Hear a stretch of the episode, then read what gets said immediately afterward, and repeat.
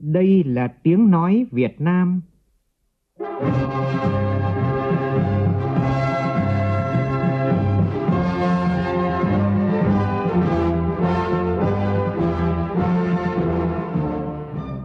là tiếng nói Việt Nam phát thanh từ Hà Nội, thủ đô nước Cộng hòa xã hội chủ nghĩa Việt Nam.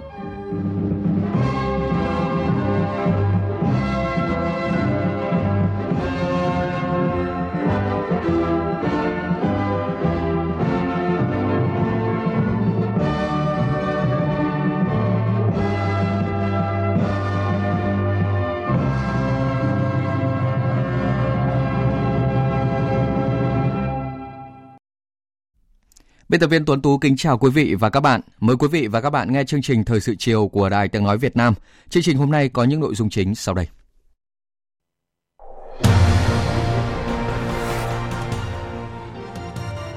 Đảng vững mạnh, đất nước phát triển, dân tộc trường tồn.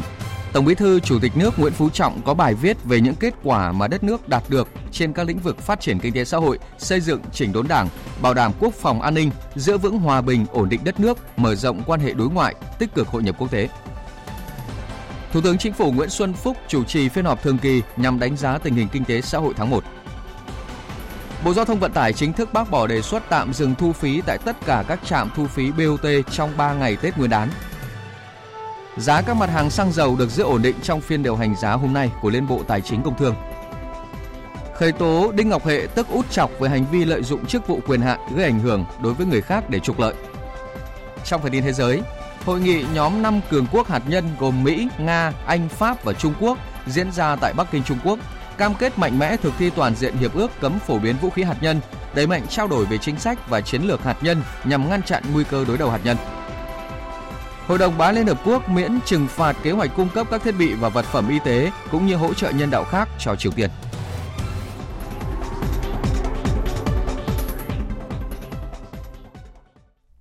Bây giờ là nội dung chi tiết.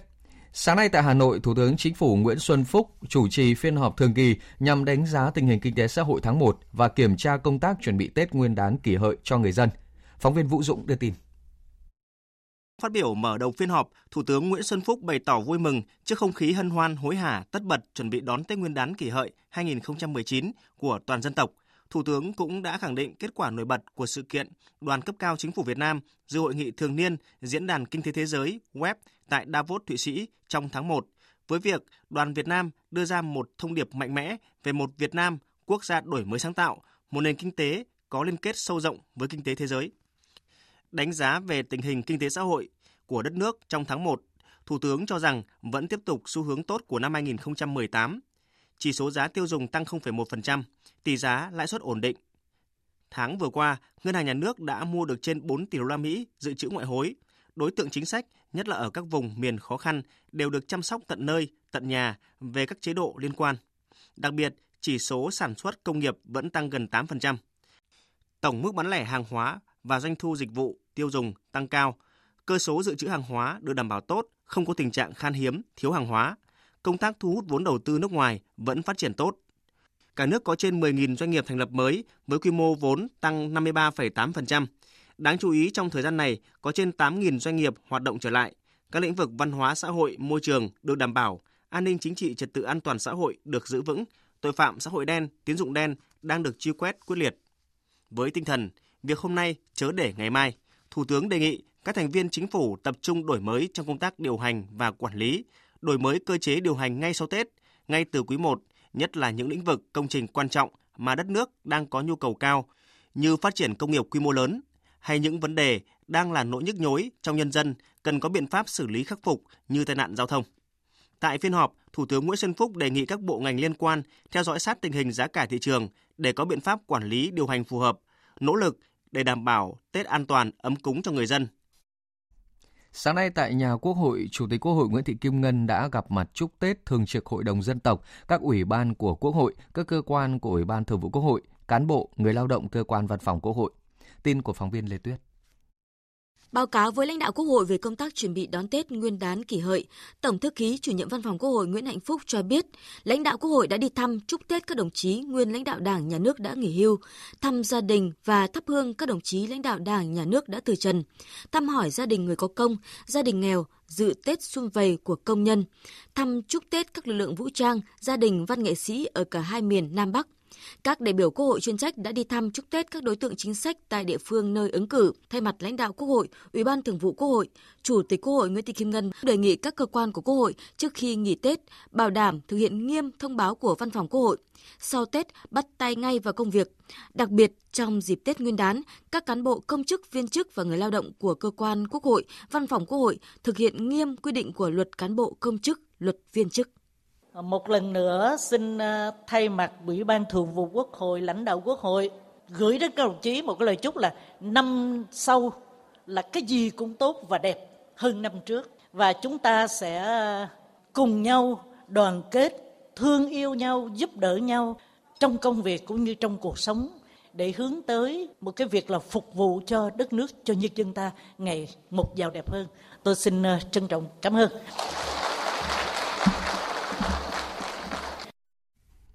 Chiều nay tại Hà Nội, Đảng ủy Văn phòng Trung ương Đảng tổ chức lễ trao huy hiệu 50 năm, 40 năm và 30 năm tuổi Đảng dịp mùng 3 tháng 2. Phóng viên Lại Hoa đưa tin. Tại buổi lễ, Thường trực Ban Bí thư Trần Quốc Vượng đã trao huy hiệu 40 năm tuổi Đảng tặng đồng chí Nguyễn Văn Nên, Bí thư Trung ương Đảng, Chánh Văn phòng Trung ương. Trao huy hiệu 30 năm tuổi Đảng cho các đồng chí Hồ Mẫu Ngoạt, đảng viên sinh hoạt tại chi bộ Văn phòng Tổng Bí thư, Nguyễn Văn Bình, đảng viên sinh hoạt tại Đảng bộ Công ty Hồ Tây, Lê Trung Kiên, đảng viên sinh hoạt tại Đảng bộ Công ty An Phú, Huỳnh Thanh Hồng, đảng viên sinh hoạt tại Đảng bộ Công ty An Phú.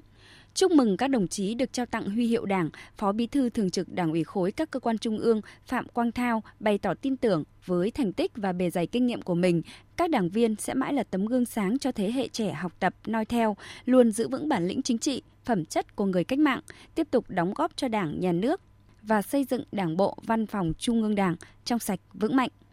Thay mặt các đảng viên được nhận huy hiệu Đảng, đồng chí Nguyễn Văn Nên bày tỏ vinh dự khi được trao tặng huy hiệu Đảng, khẳng định đây là dấu ấn quan trọng của người đảng viên Cộng sản và cho biết sẽ tiếp tục nỗ lực phấn đấu, học tập, trau dồi hơn nữa tư tưởng, đạo đức, phong cách Bác Hồ, noi gương thế hệ tiền nhân, sống xứng đáng với sự hy sinh cao cả đó, xứng đáng với lòng tin của nhân dân đối với mỗi đảng viên Cộng sản.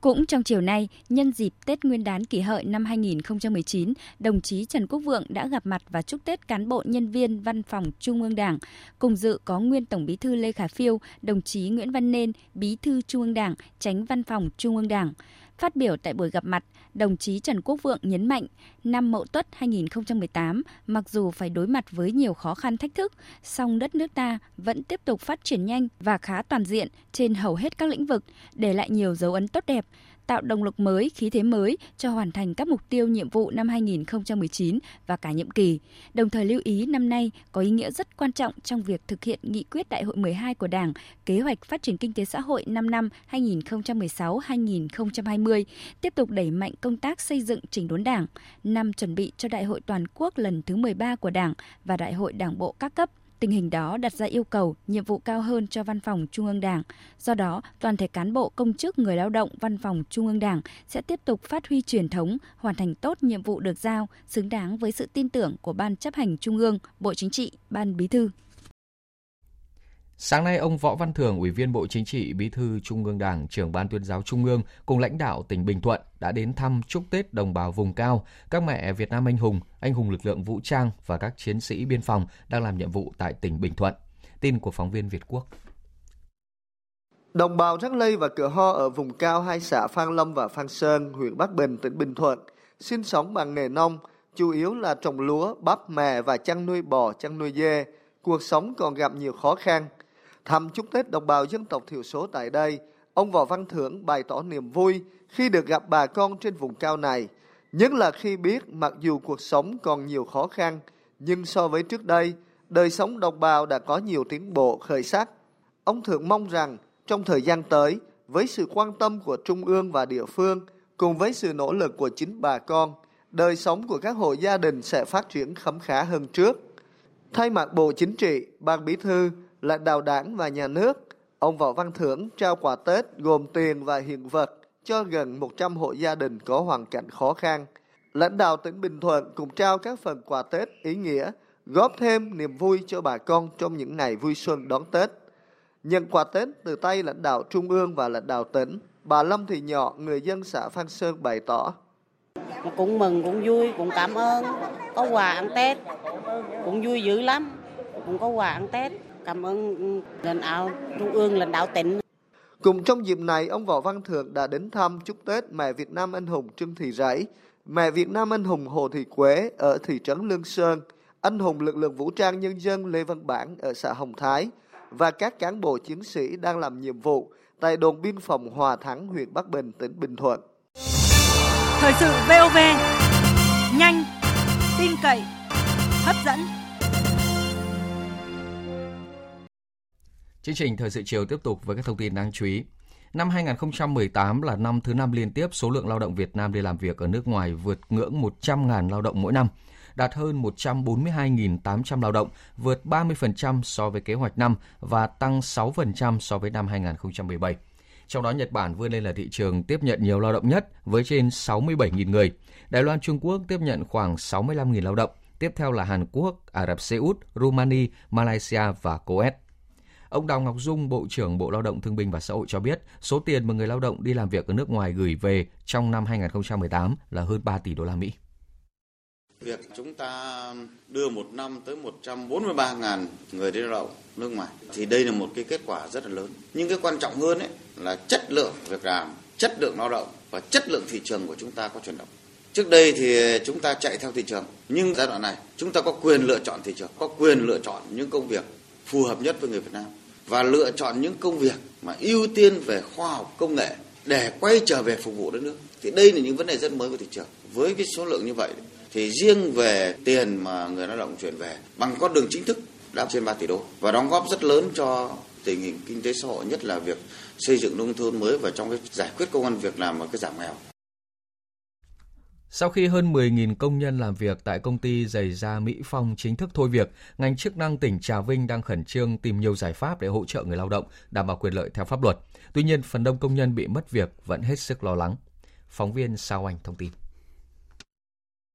Với quyết tâm không để hộ dân nào thiếu đói trong dịp Tết, cũng như tiền quà gạo đến tay đúng đối tượng được thụ hưởng, ngành Lao động Thương binh Xã hội tỉnh Kon Tum đã phối hợp chặt chẽ với chính quyền, ban ngành đoàn thể các địa phương lập danh sách, rà soát từng hộ dân và tổ chức trao quà hỗ trợ kịp thời, chính xác. Cụ thể, toàn tỉnh Kon Tum có trên 19.500 hộ nghèo theo tiêu chí thu nhập được hỗ trợ mỗi hộ 500.000 đồng, gần 12.000 hộ nghèo theo tiêu chí thiếu hụt tiếp cận dịch vụ xã hội cơ bản và hộ cận nghèo, mỗi hộ được hỗ trợ 200.000 đồng.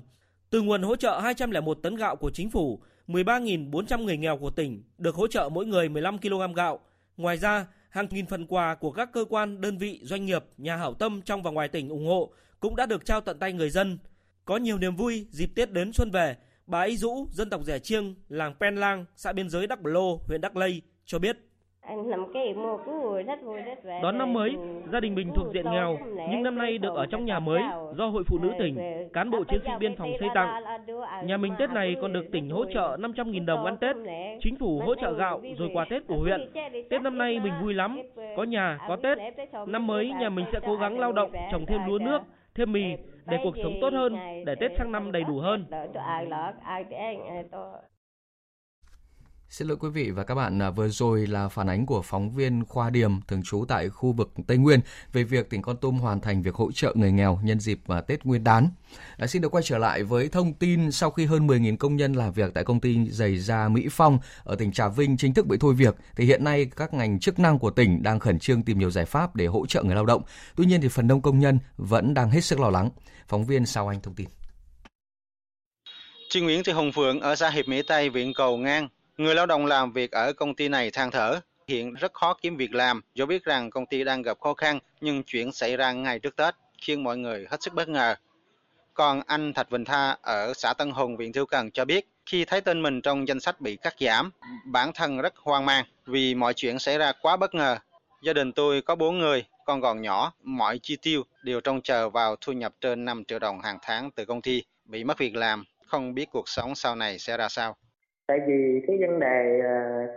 thu nhập hàng tháng á, cũng dựa vào cái sức dao động của công ty. Bây giờ công ty đột ngột cho em thôi việc nghĩa em cũng thấy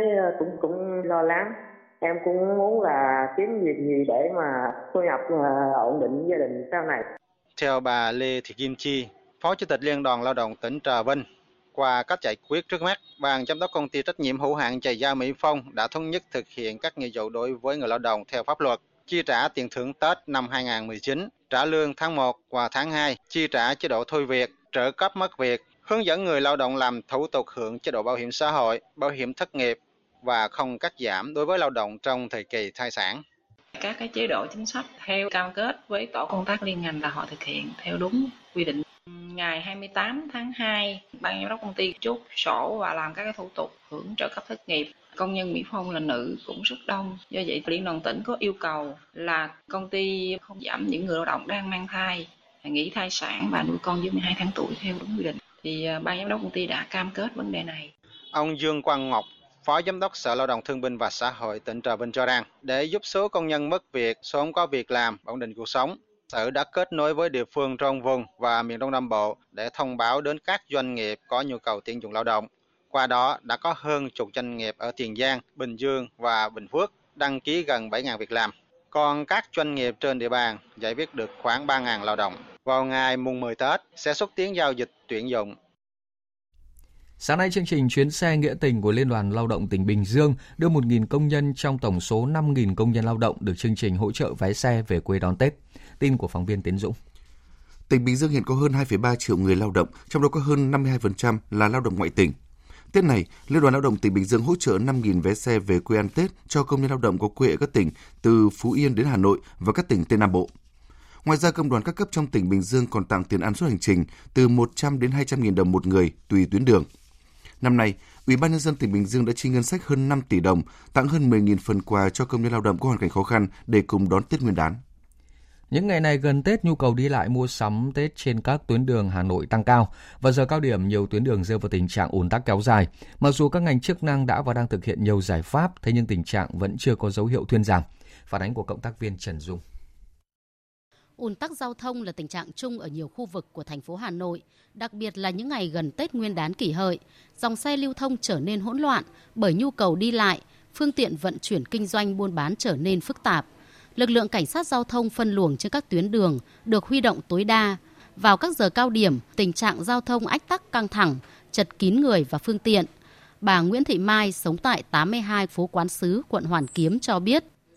Tắc không đi được luôn, thế còn tối phải đi muộn, nếu mà đi 8 giờ cũng vẫn tắc, đường nào cũng tắc. Khó lắm, bác đi từ Dê Chuẩn ra đây mà không về được đến nhà. Giao thông ùn tắc là một trong những nguyên nhân dẫn đến tình trạng ô nhiễm tăng cao. Chị Trần Thị Len, chủ cửa hàng kinh doanh đồ thể thao tại 187 đường Lê Duẩn, quận Hoàn Kiếm, Hà Nội, chia sẻ. Chưa biết là sống ở đây như thế nào nhưng mà ngày cứ phải ăn bát bụi đã. Ví dụ như đơn giản nhất là ví dụ mình để một cái gì ra đây chẳng hạn. Thì buổi chiều mình sờ ra là xoa tay lên đó là cả một lớp bụi dày. Chiều ấy thì là người ta hay trở về ấy, thì tắc tầm 5-6 giờ. Thật sự là nó tắc cả ngày luôn. Để phòng ngừa, hạn chế tối đa tai nạn giao thông trong dịp cuối năm, những ngày nghỉ lễ Tết Nguyên đán, cùng với việc quyết liệt tham gia công tác giải tỏa ùn tắc của các cơ quan chức năng, thì người dân cần chủ động phòng ngừa tai nạn. Do vậy, mỗi người dân cần có trách nhiệm trong tham gia giao thông, góp phần đón Tết Nguyên đán Kỷ Hợi ấm áp và an lành. Chiều nay, ông Lê Đình Thọ, Thứ trưởng Bộ Giao thông Vận tải và ông Khuất Việt Hùng, Phó Chủ tịch chuyên trách Ủy ban An toàn Giao thông Quốc gia đã kiểm tra đột xuất công tác đảm bảo an toàn giao thông phục vụ Tết Nguyên đán tại ga Đà Nẵng. Tin của phóng viên Đài Tiếng nói Việt Nam tại miền Trung. Lãnh đạo ga Đà Nẵng cho biết, hiện nay lượng khách đến và đi từ ga Đà Nẵng tăng 6.000 người mỗi ngày, gấp đôi so với bình thường. Ông Khuất Việt Hùng, Phó Chủ tịch chuyên trách Ủy ban An toàn Giao thông Quốc gia cho rằng, ga Đà Nẵng là ga đặc biệt, nằm sâu trong nội thành, giao cắt nhiều với đường bộ nên cần phải bảo đảm an toàn trong khi đón tàu. Đơn vị đường sắt cần phối hợp với công an địa phương, đảm bảo an ninh trật tự, phối hợp với Sở Giao thông Vận tải, bố trí xe đưa đón khách nhỡ tàu, không để khách nào ở lại ga. Ông Khuất Việt Hùng đề nghị. Tết nhất thì đường sắt tần suất cũng cao hơn và đường bộ thì cũng đông hơn, lập tàu rồi chạy tàu rồi đón tàu gửi tàu. Ở ga Đà Nẵng nó tương đối phức tạp hơn so với những ga khác, thì đề nghị các đồng chí quan tâm đến cái phần phối hợp đấy để đảm bảo an toàn tuyệt đối, cũng nỗ lực hết sức để đảm bảo cái mục tiêu là không có hành khách phải ở lại ga, ở lại bến. Ông Lê Đình Thọ, Thứ trưởng Bộ Giao thông Vận tải cho biết, năm nay chính phủ đặc biệt quan tâm các giải pháp bảo đảm an toàn giao thông. Đối với ga Đà Nẵng, ông Lê Đình Thọ yêu cầu lưu ý an toàn tại các đường dân sinh giao cắt với đường sắt, bởi mật độ phương tiện rất đông, số lượng tàu nhiều, đồng thời chú trọng nâng cao chất lượng và thái độ phục vụ khách. Ông Lê Đình Thọ lưu ý lãnh đạo Sở Giao thông Vận tải thành phố Đà Nẵng và các bến xe, nhà ga không được để hành khách nào ở lại vì không có phương tiện về quê. Khi phục vụ hành khách thì chúng ta phải thái độ nhân viên, một cái hình ảnh về văn hóa giao thông, trật tự an ninh, nó là vấn đề chất lượng ở đây, rồi vấn đề niêm yết giá vé. Mặc dù quy định là 60% là cao nhất đấy, nhưng mà cũng nên giảm. Nên là tôi đề nghị 30 Tết khách còn ở lại ga thu xếp cho bà con người ta về bằng các loại phương tiện. Sau nhiều lần tăng giảm tại kỳ điều hành giá xăng dầu chiều nay, Liên Bộ Công Thương Tài chính tiếp tục giữ bình ổn giá tất cả các mặt hàng sau khi chi quỹ bình ổn giá 1.673 đồng mỗi lít đối với xăng E5 RON92, 825 đồng mỗi lít đối với xăng RON95 và từ 652 đến hơn 1.000 đồng mỗi lít kg dầu tùy loại. Việc giữ ổn định giá các mặt hàng xăng dầu trong kỳ điều hành lần này được Bộ Công Thương lý giải là nhằm mục đích điều hành giá xăng dầu theo cơ chế thị trường, có sự quản lý của nhà nước, đồng thời góp phần kiểm soát lạm phát, ổn định kinh tế vĩ mô. Liên quan đến đề xuất tạm dừng thu phí tại tất cả các trạm thu phí BOT trong 3 ngày dịp Tết Nguyên đán, Bộ Giao thông Vận tải đã chính thức bác bỏ đề xuất này, đồng thời yêu cầu Tổng cục Đường bộ Việt Nam căn cứ quy định của pháp luật, quy định tại hợp đồng dự án và các quy định khác có liên quan để hướng dẫn các nhà đầu tư, doanh nghiệp dự án thực hiện việc thu tiền dịch vụ sử dụng đường bộ theo đúng quy định. Ngoài ra, Bộ Giao thông Vận tải yêu cầu Tổng cục Đường bộ Việt Nam hướng dẫn nhà đầu tư, doanh nghiệp dự án tổ chức giao thông linh hoạt tại khu vực trạm và trên tuyến, tuyệt đối không để xảy ra tình trạng ùn tắc giao thông, tạo điều kiện thuận lợi cho người tham gia giao thông. Hôm nay, Bệnh viện Trung ương Huế cho biết bệnh viện này vừa thực hiện ca ghép tim xuyên Việt lần thứ 3 thành công. Tin của phóng viên Lê Hiếu. Ngày 26 tháng 1, sau khi nhận thông tin hiến tạng được cung cấp từ Trung tâm Điều phối Ghép tạng Quốc gia, có người cho chết não tại Bệnh viện Việt Đức,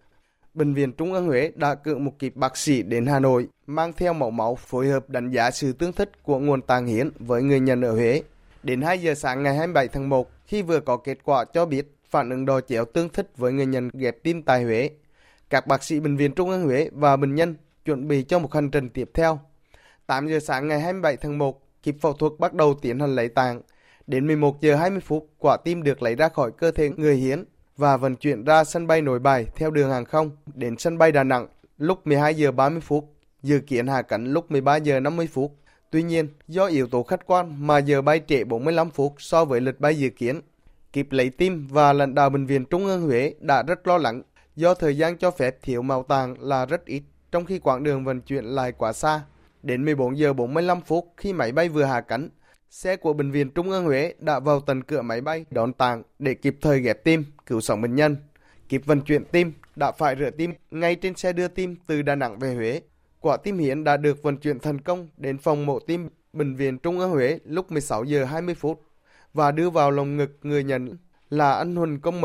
54 tuổi lúc 16 giờ 40 phút ngày 27 tháng 1. Bệnh nhân Huỳnh Công M, 54 tuổi, ở thành phố Huế bị bệnh cơ tim giãn đã 13 năm qua, đang suy tim giai đoạn cuối. Được biết, người hiến tạng là một thanh niên 27 tuổi, sống tại Hà Nội. Anh không may bị tai nạn giao thông, rơi vào tình trạng chết não. Gia đình anh tình nguyện hiến tặng toàn bộ tạng của anh cho y học. Riêng quả tim được hiến cho bệnh nhân Huỳnh Công M. Hiện sức khỏe của bệnh nhân đã ổn định. Đến trưa nay, diện tích đủ nước phục vụ gieo cấy lúa đông xuân khu vực Trung Du và Đồng bằng Bắc Bộ là 387.000 ha, đạt 70% kế hoạch đổ ải của toàn vùng. Sau gần một ngày xả nước đợt 2 các hồ thủy điện qua phát điện, diện tích gieo cấy lúa đông xuân 2018-2019 ở khu vực Trung Du và Đồng bằng Bắc Bộ đã tăng 15,5% so với thời điểm kết thúc đợt 1. Những địa phương có tỷ lệ lấy nước cao là Hà Nam, Nam Định, Ninh Bình, Phú Thọ, Thái Bình, Hưng Yên, Hải Dương, Vĩnh Phúc, Hà Nội, Bắc Ninh, Hải Phòng. Đợt 2 các hồ thủy điện xả nước qua phát điện phục vụ đổ ải sẽ kéo dài 4 ngày, từ 0 giờ ngày 31 tháng 1 đến 24 giờ ngày 3 tháng 2 năm 2019. Đây là đợt lấy nước trọng tâm của một số tỉnh, thành phố như Vĩnh Phúc, Hà Nội, Bắc Ninh, Hải Phòng, Hưng Yên. Dự kiến kết thúc đợt 2, diện tích có nước trung bình toàn vùng sẽ đạt từ 80% đến 85%. Ông Chu Văn Tuấn, Phó Chi cục trưởng Chi cục Thủy lợi thành phố Hà Nội cho biết. tập trung nạo vét các cửa khẩu, bể hút các trạm bơm, lắp đặt các trạm bơm giã chiến để tranh thủ cao nhất bơm nước vào đồng. Trên cơ sở đó, khi bơm nước vào đồng rồi, yêu cầu các địa phương, các công ty thủy lợi vẫn tiếp tục be nước, giữ nước để đảm bảo tránh thất thoát nguồn nước và đề nghị bà con nhân dân ra đồng làm đất để cấy lúa vụ xuân trong khung thời vụ là tốt nhất. Theo tin từ Bộ Công an, hôm nay Cơ quan Cảnh sát điều tra Bộ Công an đang tiến hành điều tra giải quyết các vụ việc sai phạm liên quan đến Đinh Ngọc Hệ, tức Út Chọc, và Công ty Cổ phần Phát triển Đầu tư Thái Sơn Bộ Quốc phòng xảy ra tại địa bàn thành phố Hà Nội.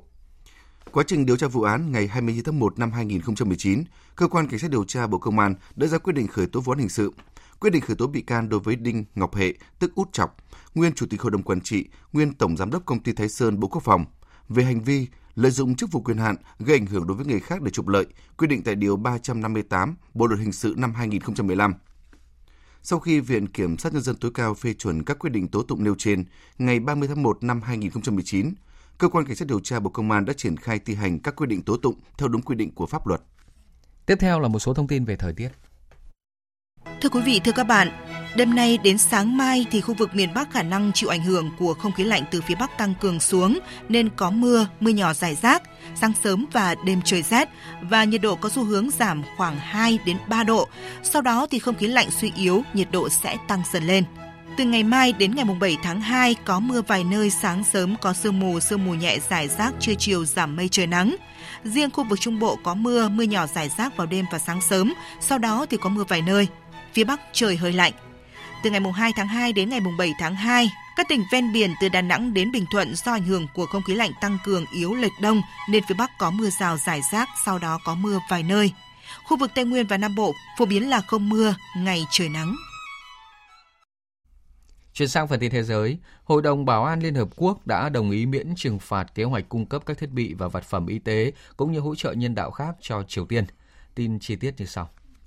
Ủy ban Liên Hợp Quốc phụ trách cấm vận Triều Tiên vừa cho phép vận chuyển các thiết bị cho dự án của nhóm này tới Triều Tiên nhằm giảm tỷ lệ khuyết tật ở trẻ em. Danh mục hàng hóa được phép vận chuyển lần này có tổng trị giá trên 109.000 đô la Mỹ. Các thiết bị sẽ được sử dụng nhằm cung cấp dịch vụ can thiệp sớm và phục hồi chức năng cho trẻ sơ sinh và trẻ em khuyết tật dưới sự giám sát của các chuyên gia kỹ thuật. Đây là lần thứ 7 các hoạt động hỗ trợ nhân đạo cho Triều Tiên được miễn trừng phạt với hiệu lực kéo dài 6 tháng. Các tổ chức cứu trợ cho rằng các biện pháp trừng phạt nhiều lớp đối với Triều Tiên liên quan tới chương trình hạt nhân và tên lửa của nước này làm ảnh hưởng đến hoạt động cứu trợ nhân đạo, trong đó làm gián đoạn các kênh ngân hàng, gây ngưng trệ các chuỗi cung ứng và làm đình trệ việc vận chuyển hàng cứu trợ. Tại hội nghị nhóm 5 cường quốc hạt nhân gồm Mỹ, Nga, Anh, Pháp và Trung Quốc đang diễn ra tại Bắc Kinh, các bên cam kết mạnh mẽ thực thi toàn diện hiệp ước cấm phổ biến vũ khí hạt nhân, đẩy mạnh trao đổi về chính sách và chiến lược hạt nhân nhằm ngăn chặn nguy cơ đối đầu hạt nhân. Hội nghị lần này cũng được kỳ vọng là cơ hội để Mỹ và Nga tìm kiếm các biện pháp hóa giải những bất đồng xoay quanh hiệp ước các lực lượng hạt nhân tầm trung, đồng thời đặt nền tảng cho việc đánh giá lại hiệp ước cấm phổ biến vũ khí hạt nhân vào giữa năm sau. Tổng hợp của biên tập viên Phương Anh. Ngay trong ngày đàm phán đầu tiên đã diễn ra các cuộc tranh luận khá gay gắt. Thứ trưởng Bộ Ngoại giao Nga Sergei Ryabkov cho biết giữa các nước đã phát sinh nhiều vấn đề, nhiều rào cản xuất hiện và các bên mới chỉ hoàn tất được 1/3 chương trình nghị sự. Vì vậy, đang tiếp tục xem xét một số vấn đề ổn định chiến lược cũng như tình hình liên quan tới một số thỏa thuận kiểm soát vũ khí. Theo vị quan chức này, nhiều vấn đề tiếp tục bị làm rối lên do thiếu ý chí chính trị, cùng với đó là cuộc khủng hoảng lòng tin giữa Nga và các nước phương Tây đã ảnh hưởng nghiêm trọng đến việc thảo luận. Ông Ryabkov nói: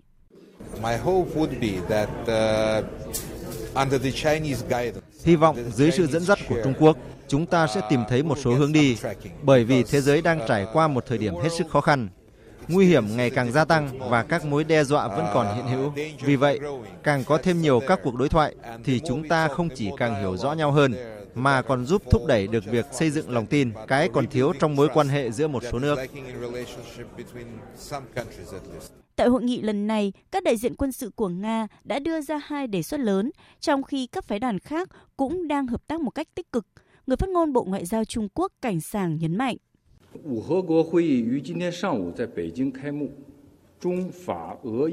Cả 5 cường quốc hạt nhân đều xác định rõ trách nhiệm đặc biệt quan trọng trong việc bảo vệ hòa bình, ổn định và an ninh của thế giới và đều nhận thức được rằng môi trường an ninh quốc tế hiện nay đang phải đối mặt với những thách thức nghiêm trọng. Họ cũng nhất trí tăng cường điều phối, kiểm soát bất đồng, cùng nhau đối phó các thách thức an ninh quốc tế.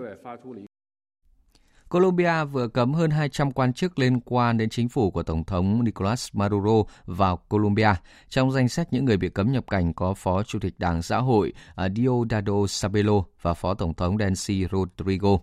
Colombia, nước láng giềng của Venezuela, đang là điểm đến đối với nhiều người dân Venezuela nhằm đối phó với tình trạng thiếu hụt lương thực và lạm phát gia tăng ở trong nước. Quyết định được Colombia đưa ra chỉ ít ngày sau khi nước này công nhận thủ lĩnh phe đối lập Juan Guaido làm tổng thống lâm thời của Venezuela. Bộ Quốc phòng Venezuela cũng vừa cam kết trung thành với chính quyền hợp hiến của Tổng thống Nicolas Maduro trong bối cảnh lãnh đạo phe đối lập Juan Guaido tiết lộ đã có các cuộc gặp bí mật với các quan chức quân đội để tìm kiếm sự ủng hộ. Tình hình Venezuela tiếp tục diễn biến phức tạp với những diễn biến mới. Biên tập viên Đình Nam thông tin.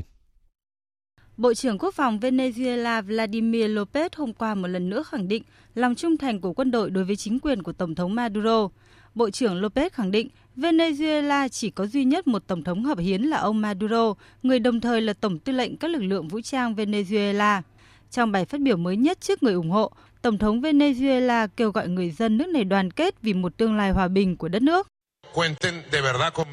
Hãy luôn tin tưởng vào tôi, hãy cầu nguyện cho tôi,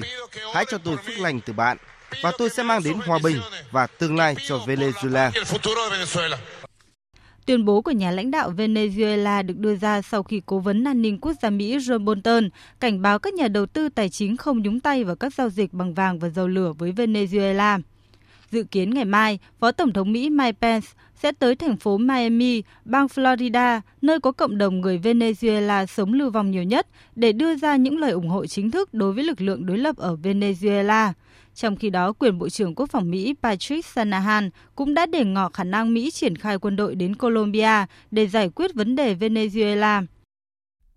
Tối qua theo giờ Việt Nam, các quan chức cấp cao Mỹ-Trung Quốc đã bắt đầu vòng đàm phán thương mại mới tại thủ đô Washington của Mỹ kéo dài trong 2 ngày nhằm giải quyết những bất đồng khác biệt liên quan đến vấn đề sở hữu trí tuệ và chuyển giao công nghệ, cũng như nỗ lực hạ nhiệt cuộc xung đột thương mại song phương kéo dài trong nhiều tháng. Hiện vẫn chưa có bất kỳ dấu hiệu nào cho thấy những bất đồng này có thể dễ dàng được giải quyết ngay. Theo hãng tin Reuters, đại diện thương mại Mỹ Robert Lighthizer và Phó Thủ tướng Trung Quốc Lưu Hạc đã bắt đầu cuộc họp kín tại tòa nhà văn phòng điều hành Eisenhower kế bên Nhà Trắng vào sáng qua theo giờ Mỹ. Đây là cuộc họp cấp cao nhất giữa hai bên kể từ khi Tổng thống Mỹ Donald Trump và Chủ tịch Trung Quốc Tập Cận Bình nhất trí đình chiến thương mại trong vòng 90 ngày bằng cách không áp thuế mới lên hàng hóa của nhau và nỗ lực đạt thỏa thuận trước ngày 2 tháng 3 tới. Tuy nhiên, buổi khai mạc hội đàm thương mại cấp cao Mỹ-Trung tại Washington ngày hôm qua đã bắt đầu với một không khí khá trầm lặng và các quan chức hai bên đã từ chối trả lời mọi câu hỏi từ phóng viên trước khi bắt đầu cuộc thảo luận. Giới phân tích cho rằng vòng đàm phán mới này sẽ khá căng thẳng vì cho đến nay vẫn chưa có dấu hiệu cho thấy Bắc Kinh sẵn sàng đáp ứng yêu cầu của Washington là bảo vệ đầy đủ quyền sở hữu trí tuệ của Mỹ và những chính sách mà Washington cáo buộc ép các công ty Mỹ chuyển giao công nghệ cho công ty Trung Quốc. Bên cạnh đó, những yêu cầu của Mỹ đối với Trung Quốc trong việc thực hiện các cải cách cơ cấu kinh tế cũng đang gây khó khăn trong việc đạt được một thỏa thuận thương mại trước thời điểm chính quyền Mỹ tăng thuế. Hãng tin AP dẫn lời giới phân tích cho rằng điều triển vọng nhất có thể đạt được sau vòng đàm phán 2 ngày lần này chính là hai bên tiếp tục đàm phán. Trong trường hợp xấu nhất, Mỹ và Trung Quốc không thể đạt được một thỏa thuận trong thời gian đình chiến thương mại từ ngày 2 tháng 3 tới. Washington sẽ tăng thuế từ mức 10% hiện nay lên 25% đối với lượng hàng hóa trị giá 200 tỷ đô la Mỹ của Trung Quốc.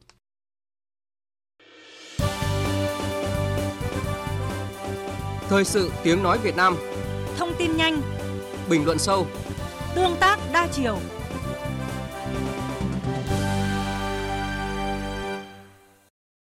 Quý vị và các bạn đang nghe chương trình Thời sự 18 giờ của Đài Tiếng Nói Việt Nam. Thưa quý vị, thưa các bạn, chia tay năm 2018, nhìn lại 3 năm thực hiện nghị quyết Đại hội 12 của Đảng, chúng ta hết sức vui mừng trước những kết quả mà đất nước ta đã đạt được, nhất là về phát triển kinh tế xã hội, xây dựng chỉnh đốn Đảng, bảo đảm quốc phòng an ninh, giữ vững hòa bình ổn định đất nước, mở rộng quan hệ đối ngoại, tích cực hội nhập quốc tế.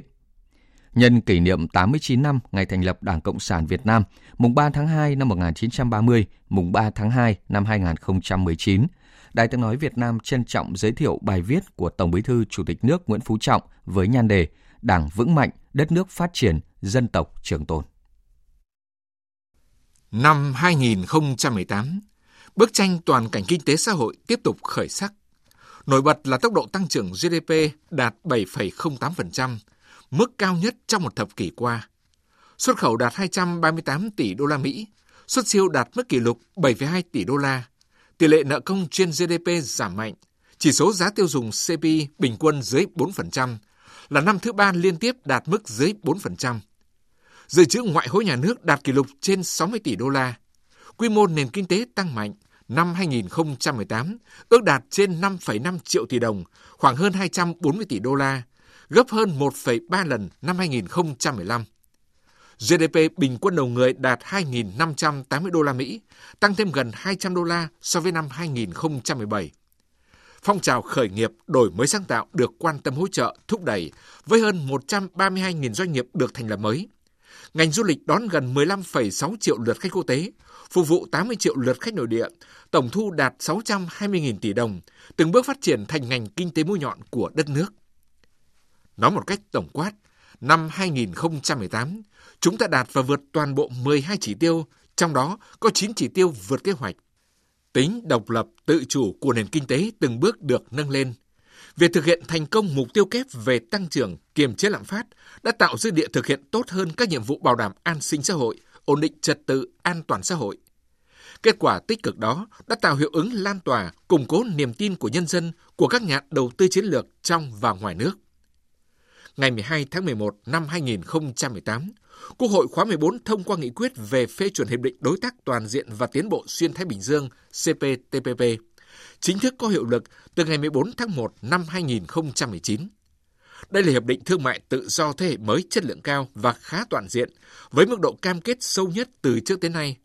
Chúng ta tổ chức thành công Hội nghị Diễn đàn Kinh tế Thế giới về ASEAN, gọi tắt là Web ASEAN năm 2018. Với sự tham gia của nhiều nguyên thủ quốc gia ASEAN, lãnh đạo cấp cao các nước đối tác, cùng 1.000 đại diện của các tập đoàn đa quốc gia, doanh nghiệp ASEAN và quốc tế tại Hà Nội vào tháng 9, với chủ đề ASEAN 4.0, tinh thần doanh nghiệp và cách mạng công nghiệp lần thứ tư. Chủ tịch sáng lập Web Klaus Schwab đánh giá, đây là diễn đàn thành công nhất trong 27 năm tổ chức diễn đàn Web về khu vực ASEAN và Đông Á. Vào tháng 1 năm 2018 tại Hà Nội, Hội nghị thường niên lần thứ 26 Diễn đàn Nghị viện Châu Á-Thái Bình Dương, viết tắt là APPF 26, diễn ra với sự tham gia của 22 đoàn nghị viện và hơn 300 khách mời, là điểm nhấn trong công tác đối ngoại của Quốc hội khóa 14. APPF 26 truyền tải mạnh mẽ thông điệp và hình ảnh của một nước Việt Nam đổi mới, năng động, tích cực và trách nhiệm với bạn bè quốc tế. Tại khóa họp lần thứ 73 Đại hội đồng Liên Hợp Quốc, Việt Nam lần đầu tiên trúng cử trở thành thành viên của Ủy ban Luật Thương mại Quốc tế của Liên Hợp Quốc nhiệm kỳ 2019-2025. Với trọng trách mới, Việt Nam sẽ có cơ hội tăng cường tham khảo, tiếp thu kinh nghiệm quốc tế để hoàn thiện khuôn khổ pháp luật, tạo môi trường đầu tư kinh doanh thuận lợi vì mục tiêu phát triển bền vững. Cuối tháng 3 năm 2018 tại Hà Nội đã diễn ra Hội nghị Thượng đỉnh Hợp tác Tiểu vùng Mekong mở rộng lần thứ 6 và Hội nghị cấp cao Hợp tác khu vực Tam giác phát triển Campuchia, Lào, Việt Nam lần thứ 10, với sự tham dự của hơn 2.000 đại biểu và 200 tập đoàn doanh nghiệp. Năm 2018, Việt Nam tiếp tục là điểm đến của đầu tư nước ngoài, với vốn đầu tư trực tiếp nước ngoài FDI đạt hơn 30 tỷ đô la, trong đó vốn giải ngân đạt 19,1 tỷ đô la. Việt Nam trở thành điểm đến đầu tư nóng nhất châu Á, giữ vị trí hàng đầu năm thứ hai liên tiếp trong số những điểm đến dự kiến thu hút đầu tư nước ngoài nhiều nhất trong khu vực APEC. Tính đến tháng 11 năm 2018, cả nước có khoảng 27.000 dự án đầu tư đến từ 128 quốc gia và vùng lãnh thổ, với tổng vốn đăng ký gần 340 tỷ đô la và tổng vốn thực hiện khoảng 188,8 tỷ đô la. Chúng ta đón khách du lịch quốc tế tăng gấp 3 lần so với năm 2010, là mức cao nhất từ trước đến nay. Về xây dựng và hoàn thiện thể chế, chính sách, Đảng, Quốc hội, Chính phủ đã ban hành nhiều chủ trương, cơ chế, chính sách mới liên quan tới các vấn đề quan trọng cấp bách đang đặt ra trong thực tiễn. Các nghị quyết của các hội nghị trung ương khóa 12 về hoàn thiện thể chế kinh tế thị trường định hướng xã hội chủ nghĩa, tiếp tục cơ cấu lại, đổi mới và nâng cao hiệu quả doanh nghiệp nhà nước. Phát triển kinh tế tư nhân trở thành một động lực quan trọng của nền kinh tế thị trường định hướng xã hội chủ nghĩa, nằm trong chương trình tổng thể đó. Về tổ chức bộ máy, Đảng ban hành các nghị quyết quy định về tiếp tục đổi mới, sắp xếp tổ chức bộ máy của hệ thống chính trị tinh gọn, hoạt động hiệu lực, hiệu quả. Cải cách chính sách tiền lương đối với cán bộ, công chức, viên chức, lực lượng vũ trang và người lao động trong doanh nghiệp. Cải cách chính sách bảo hiểm xã hội, tiếp tục đổi mới hệ thống tổ chức và quản lý, nâng cao chất lượng và hiệu quả hoạt động của các đơn vị sự nghiệp công lập, tiếp tục tạo nền móng căn bản và động lực mạnh mẽ để phát triển bền vững kinh tế xã hội. Về xây dựng chỉnh đốn Đảng, các quyết nghị của Trung ương về ngăn chặn, đẩy lùi sự suy thoái về tư tưởng chính trị, đạo đức lối sống, những biểu hiện tự diễn biến, tự chuyển hóa trong nội bộ, tập trung xây dựng đội ngũ cán bộ các cấp, nhất là cấp chiến lược, đủ phẩm chất, năng lực và uy tín, ngang tầm nhiệm vụ. Về tiêu chuẩn chức danh, tiêu chí đánh giá cán bộ thuộc diện Ban Chấp hành Trung ương, Bộ Chính trị, Ban Bí thư quản lý, quy định trách nhiệm nêu gương của cán bộ đảng viên, trước hết là Ủy viên Bộ Chính trị, Ủy viên Ban Bí thư, Ủy viên Ban Chấp hành Trung ương,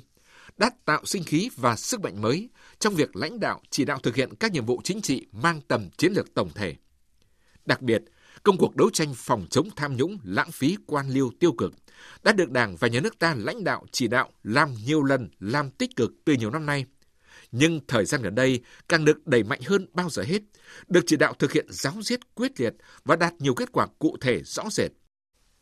Các vụ án tham nhũng kinh tế nghiêm trọng, phức tạp đã được xử lý rất kiên quyết, nghiêm minh theo đúng quy định của Đảng và pháp luật của Nhà nước, kể cả đối với cán bộ lãnh đạo cao cấp của Đảng, của Nhà nước, tướng lĩnh, sĩ quan trong công an, quân đội, cán bộ đương chức và cán bộ đã nghỉ hưu.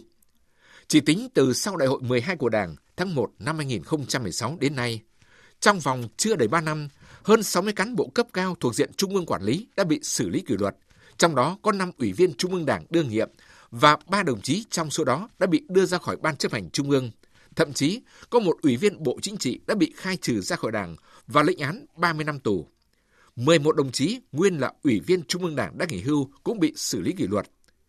Đây là bước đột phá trong công tác xây dựng chỉnh đốn Đảng, siết chặt kỷ luật, kỷ cương trong bộ máy nhà nước và của toàn hệ thống chính trị, góp phần quan trọng củng cố lòng tin của các tầng lớp nhân dân vào sự lãnh đạo của Đảng. Mặc dù còn nhiều khó khăn, thách thức, hạn chế, nhưng nhìn tổng thể có thể thấy, thế và lực của nước ta đã được tăng cường, đất nước đang khởi sắc, vận nước đang lên. Nhiều tổ chức quốc tế đánh giá Việt Nam là một quốc gia kinh tế văn hóa phát triển, chính trị xã hội ổn định, có nhiều triển vọng phát triển tốt, là một trong những nền kinh tế tăng trưởng nhanh nhất khu vực và thế giới. Các thị trường lớn như tiền tệ, chứng khoán và bất động sản đều hoạt động ổn định, phù hợp với diễn biến kinh tế vĩ mô. Đất nước ta chưa bao giờ có được cơ đồ, tiềm lực, vị thế và uy tín như ngày nay. Có phải đây là một kỳ tích trong bối cảnh nước ta đứng trước những bộn bề khó khăn và tình hình thế giới có nhiều biến động mạnh mẽ, phức tạp? Điều quan trọng hơn là qua đây đã cho chúng ta thêm nhiều bài học kinh nghiệm quý. Một câu hỏi đặt ra là nguyên nhân sâu xa nào đã cho chúng ta những kết quả thành công đó? Có nhiều nguyên nhân, nhưng có lẽ bao trùm lên tất cả, đó là nhờ chúng ta được thừa hưởng những thành tựu to lớn, quan trọng, có ý nghĩa lịch sử sau hơn 30 năm đổi mới. Những kết quả toàn diện đạt được trong 2 năm 2016 và 2017. Chúng ta có sự đoàn kết, thống nhất, nỗ lực phấn đấu, chung sức đồng lòng của toàn Đảng, toàn dân, toàn quân ta. Cả hệ thống chính trị, bao gồm các cơ quan lãnh đạo của Đảng, Quốc hội, Chính phủ, Mặt trận Tổ quốc và các ngành, các cấp, các đoàn thể đã có nhiều đổi mới, phối kết hợp chặt chẽ, nhịp nhàng, đồng bộ, bài bản hơn trong việc lãnh đạo, chỉ đạo, quán triệt, tổ chức triển khai thực hiện nghị quyết Đại hội 12, tạo ra những chuyển biến tích cực trong việc phát huy đầy đủ, đúng đắn vai trò lãnh đạo của Đảng, sự quản lý của Nhà nước, quyền làm chủ của nhân dân, giải quyết kịp thời, đúng đắn, sát hợp và có hiệu quả các vấn đề cuộc sống đặt ra, nhất là các vấn đề quan trọng, nhạy cảm, bức xúc xã hội. Và đó còn là nhờ sự đồng thuận, đồng tình, ủng hộ, cổ vũ, động viên, góp ý kịp thời của cán bộ, đảng viên, các đồng chí lão thành, các tầng lớp nhân dân, kể cả kiều bào ta ở nước ngoài, các cơ quan thông tin, báo chí, tạo nên sức mạnh tổng hợp, đồng tâm nhất trí của cả hệ thống chính trị, của toàn xã hội. Như chúng ta đã thấy, không phải ngẫu nhiên mà từ sau Đại hội 12 của Đảng đến nay, một không khí phấn khởi tin tưởng vào sự lãnh đạo của Đảng, vào thắng lợi của sự nghiệp đổi mới, xây dựng và bảo vệ Tổ quốc, ngày càng tiếp tục lan tỏa rộng khắp trên cả nước. Thực tiễn phong phú của cách mạng Việt Nam trong suốt 89 năm từ ngày có Đảng đến nay đã chứng minh rằng sự lãnh đạo đúng đắn và sáng suốt của Đảng là nhân tố hàng đầu quyết định mọi thắng lợi của cách mạng nước ta, làm nên nhiều kỳ tích trên đất nước Việt Nam. Đồng thời, chính trong quá trình lãnh đạo cách mạng, Đảng ta được tôi luyện, thử thách và không ngừng trưởng thành, dày dạn kinh nghiệm để ngày càng xứng đáng với vai trò và sứ mệnh lãnh đạo cách mạng, xứng đáng với sự tin cậy của nhân dân. Thực tế gần một thế kỷ qua cho thấy, ở Việt Nam không có một lực lượng chính trị nào khác ngoài Đảng Cộng sản Việt Nam có đủ bản lĩnh, trí tuệ, kinh nghiệm, uy tín và khả năng lãnh đạo đất nước vượt qua mọi khó khăn, thử thách cam go để đưa dân tộc đến bến bờ vinh quang, giành được hết thắng lợi này đến thành công khác. Và cũng chính trong quá trình đó, Đảng ta đã tích lũy và đúc rút được nhiều bài học quý báu, hun đúc nên những truyền thống vẻ vang mà hôm nay chúng ta có trách nhiệm phải ra sức giữ gìn và phát huy. Đó là truyền thống trung thành vô hạn với lợi ích của dân tộc và giai cấp, kiên định mục tiêu lý tưởng độc lập dân tộc gắn liền với chủ nghĩa xã hội trên cơ sở chủ nghĩa Mác-Lênin và tư tưởng Hồ Chí Minh. Đó là truyền thống giữ vững độc lập tự chủ về đường lối, nắm vững vận dụng và phát triển sáng tạo chủ nghĩa Mác-Lênin, tham khảo kinh nghiệm của quốc tế để đề ra đường lối đúng và tổ chức thực hiện có hiệu quả các nhiệm vụ cách mạng. Đó là truyền thống gắn bó máu thịt giữa Đảng và nhân dân, luôn luôn lấy việc phục vụ nhân dân làm lẽ sống và mục tiêu phấn đấu. Đó là truyền thống đoàn kết thống nhất, có tổ chức và kỷ luật chặt chẽ, trên cơ sở nguyên tắc tập trung dân chủ, tự phê bình và tình thương yêu đồng chí. Đó là truyền thống đoàn kết quốc tế thủy chung trong sáng, dựa trên những nguyên tắc và mục tiêu cao cả. Hiện nay, toàn Đảng, toàn dân và toàn quân ta đang ra sức phấn đấu thực hiện cương lĩnh của Đảng, hiến pháp của nhà nước, đẩy mạnh toàn diện và đồng bộ sự nghiệp đổi mới, công nghiệp hóa, hiện đại hóa, phát triển kinh tế thị trường định hướng xã hội chủ nghĩa, mở cửa hội nhập quốc tế, thực hiện hai nhiệm vụ chiến lược xây dựng và bảo vệ vững chắc tổ quốc xã hội chủ nghĩa, vì mục tiêu dân giàu, nước mạnh, dân chủ, công bằng, văn minh. Đây là một sự nghiệp cách mạng vô cùng to lớn vĩ đại, một cuộc chiến đấu khổng lồ, một cuộc tự giải phẫu khắc nghiệt như Bác Hồ đã dạy, nhưng cũng cực kỳ khó khăn phức tạp. Bối cảnh quốc tế và tình hình trong nước bên cạnh mặt thuận lợi thời cơ cũng có nhiều khó khăn thách thức đan xen. Chúng ta đứng trước nhiều vấn đề mới phải xử lý, nhiều việc hết sức phức tạp phải giải quyết. Tình hình đó đòi hỏi toàn Đảng, toàn dân, toàn quân ta hơn bao giờ hết càng phải phát huy cao độ truyền thống yêu nước và cách mạng, tinh thần đoàn kết, trách nhiệm, nỗ lực phấn đấu vượt qua mọi khó khăn thử thách để xây dựng tổ quốc ta ngày càng đàng hoàng hơn, tươi đẹp hơn. Sự phấn đấu kiên cường sáng tạo của toàn dân, của các ngành, các địa phương, các thành phần kinh tế là nhân tố cực kỳ quan trọng đối với sự phát triển của đất nước ta. Tuyệt đối không được chủ quan, tự mãn, không quá say sưa với thắng lợi, ngủ quên trên vòng nguyệt quế. Từ sau Đại hội 12 của Đảng đến nay, Đảng ta đã dành không ít thời gian và công sức cho công tác xây dựng Đảng, coi xây dựng Đảng là nhiệm vụ then chốt.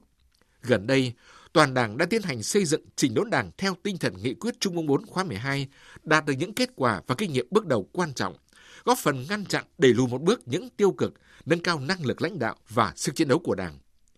Tuy nhiên, công tác xây dựng Đảng vẫn còn rất nhiều việc phải làm, nhất là việc đấu tranh chống sự suy thoái về tư tưởng chính trị, đạo đức lối sống, những biểu hiện tự diễn biến, tự chuyển hóa, tệ tham nhũng, lãng phí, quan liêu, xa dân.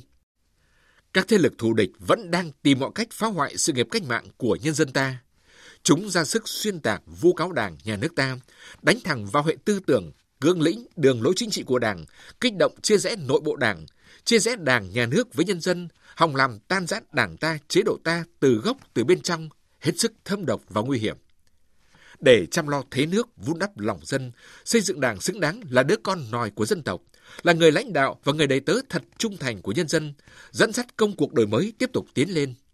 Đảng ta phải ra sức đẩy mạnh việc xây dựng chỉnh đốn Đảng, làm cho Đảng ngày càng trong sạch vững mạnh, làm tròn trách nhiệm là đội tiên phong lãnh đạo sự nghiệp cách mạng trong giai đoạn mới. Phương hướng chung của việc xây dựng chỉnh đốn Đảng hiện nay là phải tiếp tục phát huy truyền thống tốt đẹp, giữ vững và tăng cường bản chất cách mạng và tính tiên phong của Đảng, xây dựng Đảng thực sự trong sạch vững mạnh, cả về chính trị, tư tưởng, tổ chức, đạo đức, đổi mới phương thức lãnh đạo, tăng cường mối liên hệ giữa Đảng với nhân dân, bảo đảm cho Đảng đủ sức lãnh đạo sự nghiệp của đất nước không ngừng phát triển. Trong điều kiện Đảng ta là Đảng cầm quyền, hoạt động trong môi trường phát triển kinh tế thị trường, mở cửa hội nhập,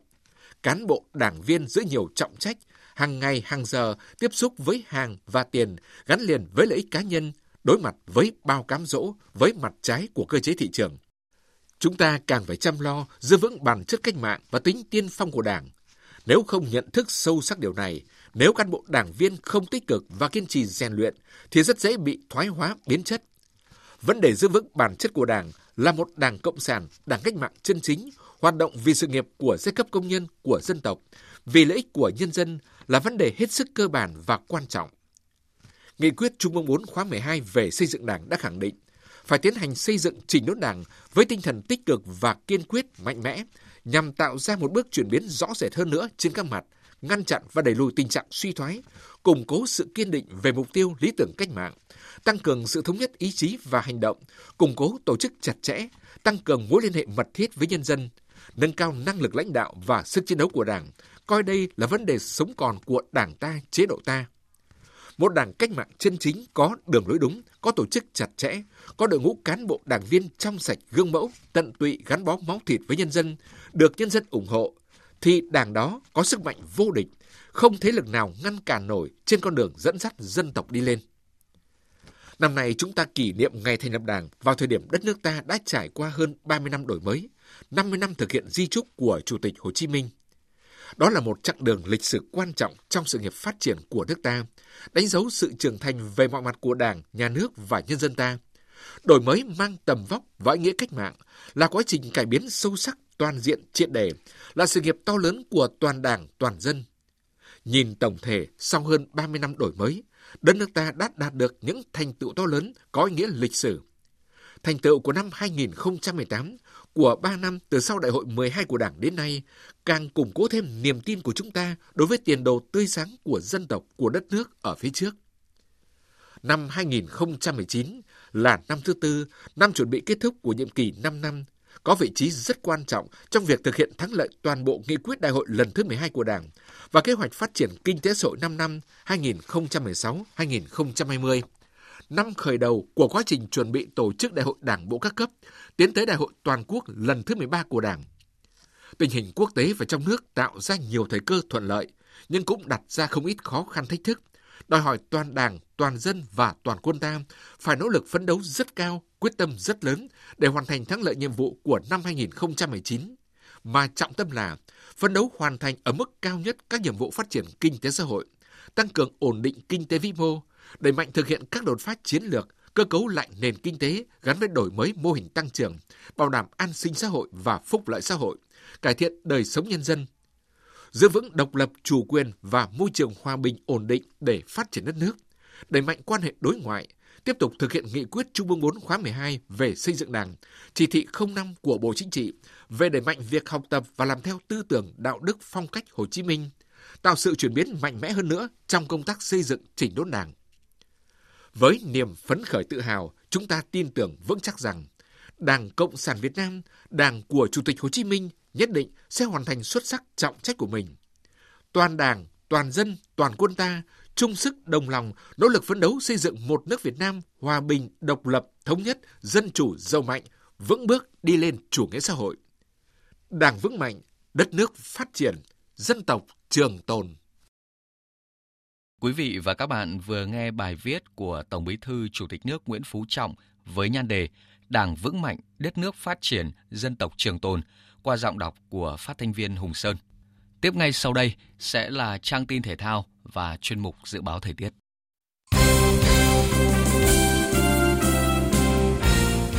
Sau một năm thành công cùng bóng đá Việt Nam, huấn luyện viên Park Hang-seo đã trở về Hàn Quốc để nghỉ ngơi và ăn Tết cùng gia đình. Hôm qua, ông thu xếp thời gian để gặp mặt các học trò đang điều trị chấn thương tại Hàn Quốc là Đình Trọng và Xuân Hưng, những tuyển thủ được VFF đưa sang Hàn Quốc chữa trị chấn thương gặp phải tại AFF Cup 2018.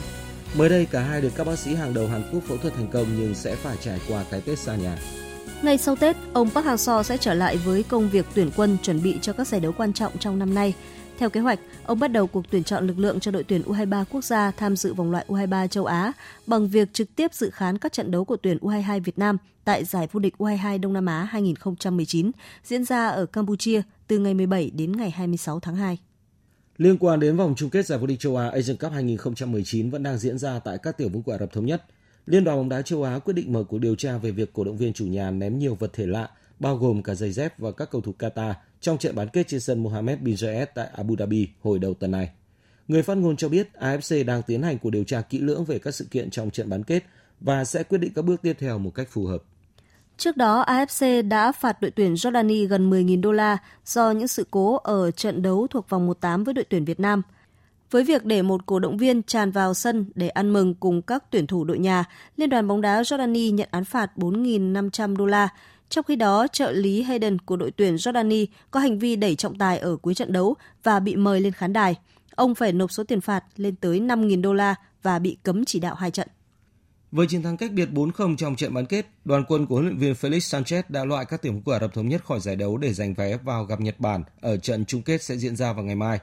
Chỉ một ngày sau trận thua này, huấn luyện viên Alberto Giaccheroni đã tuyên bố từ chức và trở thành huấn luyện viên thứ 7 mất việc sau những thất bại tại giải đấu năm nay. Trước đó, 6 huấn luyện viên khác chia tay đội tuyển là các ông Carlos Queiroz của Iran, Hoa Antonio Pizzi của Ả Rập Xê Út, Marcelo Lippi của Trung Quốc, Milovan Rajevac của Thái Lan, Stefan Constantine của Ấn Độ và Sven-Goran Eriksson của Philippines. Rạng sáng nay diễn ra 2 cặp đấu thuộc vòng tứ kết Cúp Quốc gia Italia, trong khi Fiorentina thắng đậm Roma, Juventus lại thua thảm trong cuộc đối đầu với Atalanta. Ở trận này, huấn luyện viên Allegri của Juventus đã tung ra lực lượng rất mạnh với bộ ba trên hàng công gồm Paulo Dybala, Cristiano Ronaldo, Bresci Matuidi. Tuy nhiên, hàng thủ quá tệ khiến họ phải nhận liên tiếp 2 bàn thua ở cuối hiệp 1 sau các pha dứt điểm của Timothy Castan và Duvan Zapata. Chỉ ít phút trước khi hết giờ, hậu vệ trẻ Daniel Rugani trả bóng về cho thủ thành Szczęsny nhưng để Zapata cướp được, dễ dàng ghi bàn vào lưới trống, ấn định tỷ số chung cuộc 3-0 và biến Juventus thành cựu vương của Coppa Italia. Sau trận đấu, huấn luyện viên Allegri của Juventus phát biểu: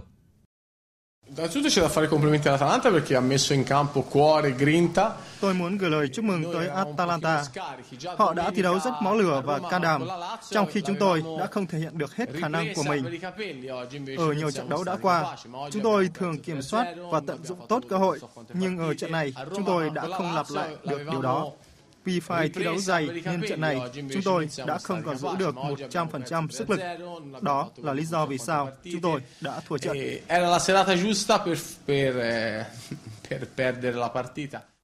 Ở trận đấu còn lại, Fiorentina thắng đậm AS Roma tới 7-1, trong đó Federico Chiesa lập hat-trick cùng cú đúp của Giovanni Simeone. Với các kết quả này, tại bán kết Fiorentina gặp AC Milan, còn Atalanta gặp đội thắng ở trận tứ kết còn lại sẽ diễn ra vào rạng sáng mai giữa Inter Milan và Lazio. Cũng vào rạng sáng nay, còn diễn ra trận tứ kết lượt về Cúp Nhà vua Tây Ban Nha. Sau khi để thua Sevilla 0-2 ở trận lượt đi, Barca thắng đậm trên sân nhà để giành vé đi tiếp. Tại Nou Camp, Barca tấn công mạnh mẽ ngay từ những phút đầu và sớm có bàn mở tỷ số. Sau khi bị hậu vệ đối phương phạm lỗi trong vòng cấm, Messi nhường quyền đá phạt đền cho Coutinho lập công. Đến phút thứ 31, Ivan Rakitic nâng tỷ số lên 2-0, đồng thời san bằng tỷ số chung cuộc 2-2 của 2 lượt trận. Trong hiệp 2, Barca lần lượt có thêm 4 bàn thắng từ những tình huống dứt điểm của Felipe Coutinho, Sergi Roberto, Luis Suarez và Lionel Messi, trong khi đội khách chỉ gỡ được 1 bàn nhờ công của Arana ở phút 67. Với chiến thắng chung cuộc 6-3, Barcelona trở thành đội thứ 3 vào bán kết Cúp Nhà vua sau Valencia và Betis. Vé bán kết còn lại được xác định sau trận lượt về giữa Girona và Real vào rạng sáng mai, cặp đấu mà Real thắng 4-2 ở lượt đi. Theo thông báo từ câu lạc bộ Paris Saint-Germain, ngôi sao người Brazil Neymar sẽ phải nghỉ dưỡng thương khoảng 10 tuần. Neymar dính chấn thương ở xương bàn chân trong trận Paris Saint-Germain hạ Strasbourg ở vòng 16 Cúp Quốc gia Pháp hôm 23 tháng 1. Mùa trước, khi Neymar vắng mặt từ giữa trận lượt đi vòng 1/8 Champions League, Paris Saint-Germain đã sụp đổ trước Real Madrid và thua chung cuộc 2-5. Kịch bản tồi tệ ấy có thể sẽ trở lại ám ảnh nhà vô địch Pháp khi họ chuẩn bị gặp Manchester United trong 2 trận chiến tranh vé vào tứ kết Champions League vào các ngày 12 tháng 2 và 6 tháng 3. Dự báo thời tiết. Phía Tây Bắc Bộ có mưa nhỏ vài nơi, sáng sớm có nơi có sương mù, trưa chiều trời nắng gió nhẹ, đêm và sáng sớm trời rét, nhiệt độ từ 16 đến 26 độ. Phía Đông Bắc Bộ đêm và sáng có mưa, mưa nhỏ rải rác, gió Đông Bắc cấp 2, cấp 3, đêm và sáng sớm trời rét, nhiệt độ từ 16 đến 23 độ, vùng núi 12 đến 15 độ. Các tỉnh từ Thanh Hóa đến Thừa Thiên Huế có mưa, mưa nhỏ rải rác, gió Bắc đến Tây Bắc cấp 2, cấp 3, đêm trời rét, nhiệt độ từ 18 đến 26 độ. Các tỉnh ven biển từ Đà Nẵng đến Bình Thuận có mưa rào vài nơi, gió Đông Bắc cấp 2, cấp 3, nhiệt độ từ 19 đến 26 độ. Tây Nguyên đêm không mưa, ngày nắng, gió Đông Bắc đến Đông cấp 2, cấp 3, nhiệt độ từ 16 đến 30 độ. Nam Bộ đêm không mưa, ngày nắng, gió Đông Bắc đến Đông cấp 2, cấp 3, nhiệt độ từ 22 đến 35 độ. Khu vực Hà Nội đêm và sáng có mưa, mưa nhỏ rải rác, gió Đông Bắc cấp 2, cấp 3, đêm và sáng sớm trời rét, nhiệt độ từ 17 đến 23 độ. Dự báo thời tiết biển, vịnh Bắc Bộ có mưa vài nơi, tầm nhìn xa trên 10 km, gió Đông Bắc cấp 5. Vùng biển từ Quảng Trị đến Quảng Ngãi, từ Bình Định đến Ninh Thuận, ngày mai có mưa rải rác ở ven biển, tầm nhìn xa trên 10 km, giảm xuống từ 4 đến 10 km trong mưa, gió Đông Bắc cấp 4, cấp 5. Vùng biển từ Bình Thuận đến Cà Mau có mưa rào và dông vài nơi, tầm nhìn xa trên 10 km, gió Đông Bắc cấp 5, có lúc cấp 6, giật cấp 7, biển động. Vùng biển từ Cà Mau đến Kiên Giang bao gồm cả Phú Quốc có mưa rào vài nơi, tầm nhìn xa trên 10 km, gió Đông cấp 4. Khu vực Bắc Biển Đông có mưa vài nơi, tầm nhìn xa trên 10 km, gió Đông Bắc cấp 6, giật cấp 7, biển động. Khu vực giữa và Nam Biển Đông có mưa vài nơi, tầm nhìn xa trên 10 km, gió Đông Bắc cấp 5. Khu vực quần đảo Hoàng Sa thuộc thành phố Đà Nẵng có mưa vài nơi, tầm nhìn xa trên 10 km, gió Đông Bắc cấp 5, có lúc cấp 6, giật cấp 7, biển động. Khu vực quần đảo Trường Sa thuộc tỉnh Khánh Hòa có mưa rào và dông vài nơi, tầm nhìn xa trên 10 km, gió Đông Bắc cấp 4, cấp 5. Vịnh Thái Lan có mưa rào vài nơi, tầm nhìn xa trên 10 km, gió Đông Bắc đến Đông cấp 3, cấp 4. Tới đây chúng tôi xin được kết thúc chương trình Thời sự 18 giờ của Đài Tiếng Nói Việt Nam. Chương trình hôm nay do biên tập viên Tuấn Tú, Thu Hằng và Hằng Nga thực hiện, với sự tham gia của phát thanh viên Đoàn Hùng, kỹ thuật viên âm thanh Trần Tâm, chịu trách nhiệm nội dung Nguyễn Mạnh Thắng. Kính chào tạm biệt và hẹn gặp lại.